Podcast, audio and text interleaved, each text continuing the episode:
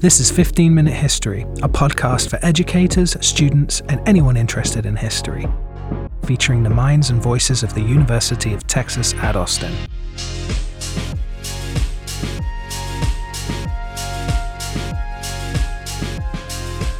In the year 2000, Ridley Scott and Joaquin Phoenix teamed up for the movie Gladiator. Phoenix played Emperor Commodus, son of Marcus Aurelius, it was a glorious action movie that was as wildly inaccurate as it was, well, wild. Twenty years on, Scott and Phoenix have teamed up for another epic flick, with Phoenix again playing an emperor, though this time a French rather than a Roman one. And instead of Russell Crowe giving him trouble and beating him into submission, it's Vanessa Kirby doling out the punishment as Josephine Bonaparte. The reception for Scott's Napoleon has been mixed. While it's enjoyed a good showing at the box office, critics point to its many inaccuracies. Not as many as Gladiator, but enough to prompt Scott to tell them to go get a life. Today I'm joined by Professor Judith Coffin, the author of Sex, Love and Letters, writing Simone de Beauvoir. She also teaches a class here at UT Austin on the French Revolution, and another on sex and intimacy, themes that intermingle often in Scott's new movie. In addition to having seen Napoleon, she's assigned the film to her class. Today we discuss the film's value for scholars, students, and history buffs everywhere. Judith, welcome to 15 Minute History. Thank you. It's a pleasure. Well, let's get straight to it. Uh, what was your initial impression of the movie? I assume you saw it last week. I saw it the Wednesday before Thanksgiving. I put it on my syllabus. Oh, right. I'd been excited about it, I guess, since last spring when a student told me that it was coming out. And I said, Oh, that's perfect. We get to Napoleon in November. And I put it on my syllabus. I had the whole class go, and we discussed it on Monday. So this is an undergraduate class here. This is an undergraduate class on the French Revolution and Napoleon. Great. So, oh, so yeah, perfect timing. You should talk to Ridley Scott more often. Yeah. uh, and I'm not going to be antagonized by Ridley Scott saying, you know, historians weren't there and so they don't know. And I also don't want to be uh, historian picky picky picky this was you know a movie is a movie and it needs to it yes. needs to work as a movie. Yes it's not a dissertation exactly so. thank goodness. Um, well um, what was um, how did your class discussion go on monday? Uh, it was good. I think the students were a little disappointed um, and you know i was and i was too. There was so much there's so much hype and there's so much to do with napoleon and inevitably you can't do it in what is after all, a pretty short movie, um, given the length of uh, the length of most movies. Right, right, right. Just out of interest, you know, have you assigned films for classes for uh, over the course of your career? Is it relatively new that you would assign a film? I do it all the time in my 20th century classes. It's hard for the revolutionary period because the good films are really long. I would love to show Abel Gance's 1927 silent film called Napoleon, which is hmm. five and a half hours long and only gets you to the Italian campaigns. um, but it's fabulous. It's completely, uh, it's completely wonderful. Do you find assigning films to students is this sort of ornamental or fundamental to how you teach? Oh, it's fundamental. It's fundamental because you ask them. I mean, I, I told them the the students on on Monday. I mean, of course, we're concerned with historical accuracy, but we're more interested in what the message is, in what we learn from looking at the details, um, in all of the things that a film can do that a lecture can't. Although I will say, when it comes to the Revolution and Napoleon, I think fiction is better than film. Oh, sort of as a as a form of historical fiction. As a form, yes, yes. Right. Yes. Interesting. We also um, did about 50 pages of Tolstoy the week before we saw the Ridley Scott film. Oh, right. Okay. So, obviously, when we review books as academics, we're told not to review the book we would have liked to have been written. Right. I'm, I'm curious to know some of your students' uh, critiques of the film and what you thought was missed out that could have been maybe emphasized more. Well, there are a lot of important episodes that are missing. To begin with, the Italian campaigns, which really make his reputation, um, the Haitian Revolution, which shakes the Americas, North and uh, and South, uh, Spain, which is so important, the failed intervention in Spain, which also has repercussions and creates all the Latin American revolutions. But I don't see how he could have done all of. I don't see how you do all of that without it becoming, you know, ten or fifteen, uh, 10 or fifteen hours long. So um, one student told me that she really loved the portrait of Napoleon, and her dad really did not, hmm. because her dad thinks of Napoleon as this legendary figure. And one of the things that this student liked in the film, that I liked as well, was it kind of debunks that, right? He's seen as awkward, blunt. Yes. Uh, I mean, and and so one's missing what makes him such a charismatic figure, but I don't think that's a bad thing because in some ways that's a little that, that captures at least an important side of him. One thing the movie seems to do well is, is capture the drama, and it's I mean the drama is irresistible in the French Revolution, Robespierre, Napoleon. Right, right. Do you do you think that sort of ambience of the era came across in the movie? Of the revolution or of Napoleon? Of a bit of both, I suppose. Well, I don't, I'm not crazy about the portrait of the revolution. It's too fast, and you see Robespierre shouting and Marie Antoinette getting guillotined, and that doesn't, and that doesn't capture the, that doesn't capture the stakes of the, of the revolution. Um, it may not capture what makes Napoleon tick, what makes him go. Uh, I found that kind of underexplained, and that's too bad because that's an interesting puzzle about Napoleon. You know, where does he come from? How does he come out of nowhere? How is he so successful? Um, why doesn't he stop when he's conquered half of uh, half of Europe? Those are all really interesting questions, and I'm not sure that the film dwells on them in the way that I would like. Are, there sort of certain things that you would have liked to have said to Scott if you'd been brought in as a historical consultant, sort of halfway through? You know, you know the late uh, historian Natalie Natalie Zemon Davis, who died just last week and who was a brilliant historian, was the historical script uh, advisor for The Return of Martin Guerre, which is by now at least twenty years old, and she describes running around on the on the stage. Um, sort of tugging at the director's elbow and, and the director just saying, Leave me alone. I'm making a movie. So, I mean, the Napoleon Josephine relationship is meant to provide some kind of big clue to who he is and what makes him go. And I think that relationship while important, doesn't explain the military, political, uh, other things. And it's kind of underdeveloped in the film that right. relationship. That relationship.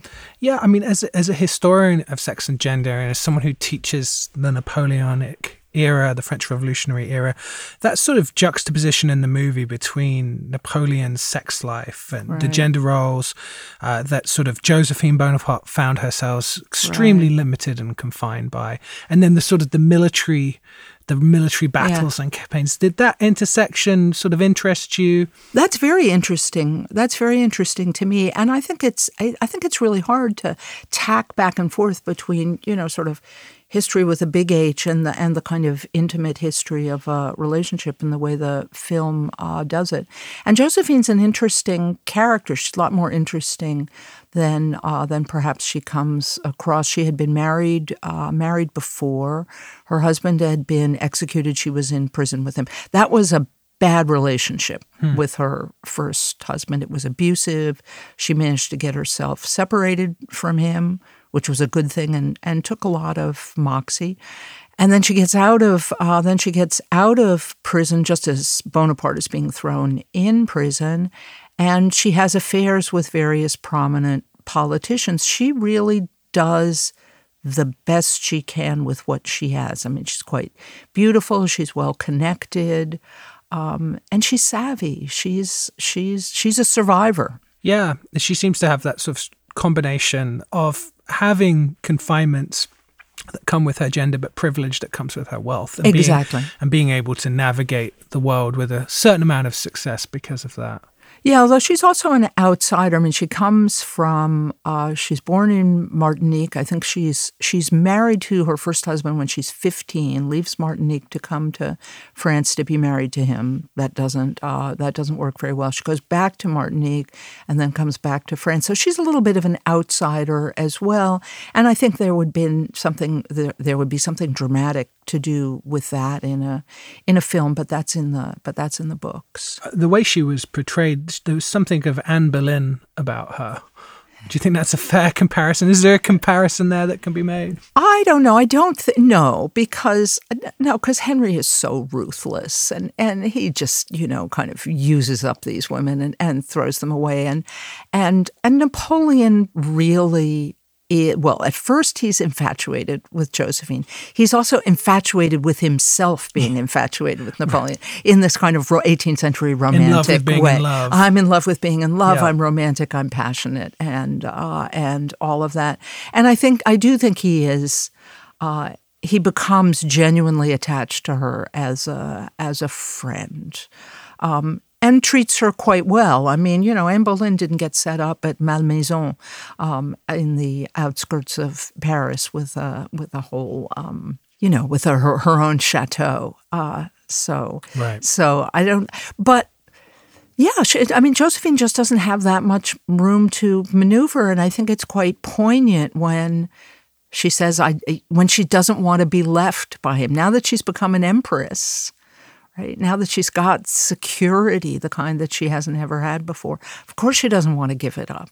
Hmm. Um, you know, I, I one of the things I like in the film is that Vanessa Kirby manages to convey that she's not, you know, deeply in love with this man. Right. He writes her a letter every single day even when he's on his uh, on his military uh, campaigns. And as a couple of historians have pointed out, um, those letters have a lot of erotic stuff in them. It's interesting. I mean, I wonder. We've tried to get in Napoleon's head a little bit. I suppose he would have been aware at some point those letters would fall into the hands of historians, and perhaps there's a sort of performative aspect to writing them. Or do you think people weren't aware of that, that what they would write would end up in the history books down the line? Isn't that an interesting question? You know, because I write about letters, mm. um, 20th century, uh, 20th century letters, and letters are always performative. And again, I think he's infatuated with himself being in love with her and he's writing you know he wrote novels. So i think he's performing that for himself and performing the man in love for her. And i don't think that he's thinking about archives in the 19th or the 20th uh, or the 20th century. Right. That that's fair enough. He's not the most self-conscious person right? He fully inhabits who he is. He doesn't kind of back up and say whoa, I'm going too far, I, in either amorously or militarily. One of the things I've always thought, Judith, is that it's hard for movies to get the melody of history right, particularly 20 years of melody. Yeah. But they do some, they, they, they have a shot at getting the ambience right. Do you think this movie gives us something to think about when it comes to social and cultural change in the Napoleonic era. No, but I don't want to. I don't want to criticize the, the movie for that. What what you get here is is a big historical panorama. I mean, I guess what I hope people would come away with is a curiosity about it because this film raises all of these questions. Why does he do it? How does he get from you know from Toulon to being uh, to overthrowing the government? So so I think if it makes people curious and if they then want to read it's more than done its job.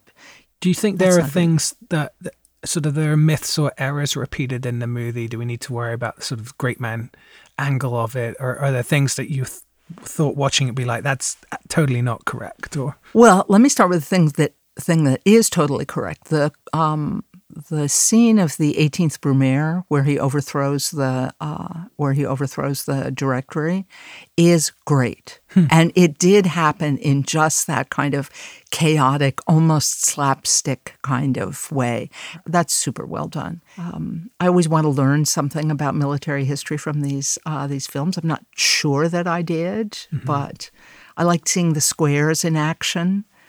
Um, it was uh, the thought I got me with it was just what a lottery it was being on that front line. You either people went down either side of you, and you if you kept going, you kept marching forward. Yes, I mean, and that's kind of a convention of war movies, isn't it? I mean, that's mm-hmm. what you always see. I mean, you do get a sense. I, I suppose you get a sense of, of what it's like to be in the uh, to be in the infantry. You get a se- sense of how crowded these battlefields are and how chaotic it is. I mean, I think that I think that's really important. Just how chaotic those uh, those um, 18th century and early 19th century battlefields battlefields are, and and how hard it is to maneuver, and how good Napoleon is is at um, using moving his moving his men around uh, like a chessboard. I thought I thought that was very good. Yeah, and the sheer number of people in these battles as well. I mean, compared to um, 18th century Absolutely. conflicts. Yeah. Do we enter sort of the period of modern warfare with Napoleon? Yes. One of the one of the best books about the period is by David Bell. It's called um, The First Total War, which mm. is hmm. about not just about the military fighting, but about a culture of war that's created by the revolution and that Napoleon is the best practitioner of. Mm. I think I think that's I think that's very important, and that doesn't come through in the scenes on the scenes on the revolution. Just you know the the the wars. Napoleon didn't start these wars. The revolution started these wars. Well, the king declared these wars in right. in 1792. So Napoleon inherits them, and then he continues them long after. Makes uh, them his own. He makes them very much his own. Exactly. Well, I think I'd just like to finish by asking Judith how is Napoleon important today? Why should we still study him? Well, as one historian once said, the, the French Revolution is over, so we don't have to debate it in as as if you know we have uh, as as if its stakes are are high. But and I think the film does this uh, does this well. The cost of war comes across. Um, the mission creep of war comes across, the way it keeps going, and why we become infatuated with these strong rulers. I mean, I think that's very helpful to think about what it was that people at the time, but more important, after Napoleon, why they were so why why he became such a legendary figure, hmm. right? Uh, and our relationship to that legendary figure. And I think the movie is good at, at, debunking that a little bit, not portraying him as the great romantic hero, not the man of destiny that that he fashioned himself as. To go back to this uh, to the student and and her father, her father really wanted a tragic figure that he could identify with.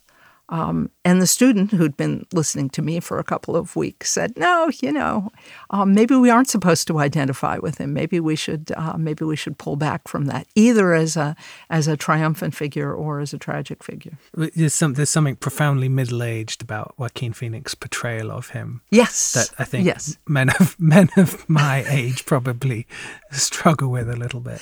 That's it's true. Um, and lots of people have, have said, "Oh no, you, you shouldn't." Uh, where's the young Napoleon? Where's the Robespierre on on horseback, the the revolutionary? Well, will you be assigning the movie next year if you teach this course? Well, that's a good question. I guess so. Yes, because I think it's fun to connect with things that people are talking about that you can go on Twitter and read endless threads about what's accurate or inaccurate about this uh, about this battle scene, and because it's the only one I know uh, that's not you know four or five hours long. oh, well, thank you so much for joining us. This, this was fascinating. Thank you. This is fun. 15 Minute History is produced at the University of Texas at Austin in partnership with Not Even Past and Hemispheres in the College of Liberal Arts. It is recorded at the LAITS Development Studio. Subscribe wherever you get your podcasts, follow us on social media, and visit our website for more information and resources. See y'all next week.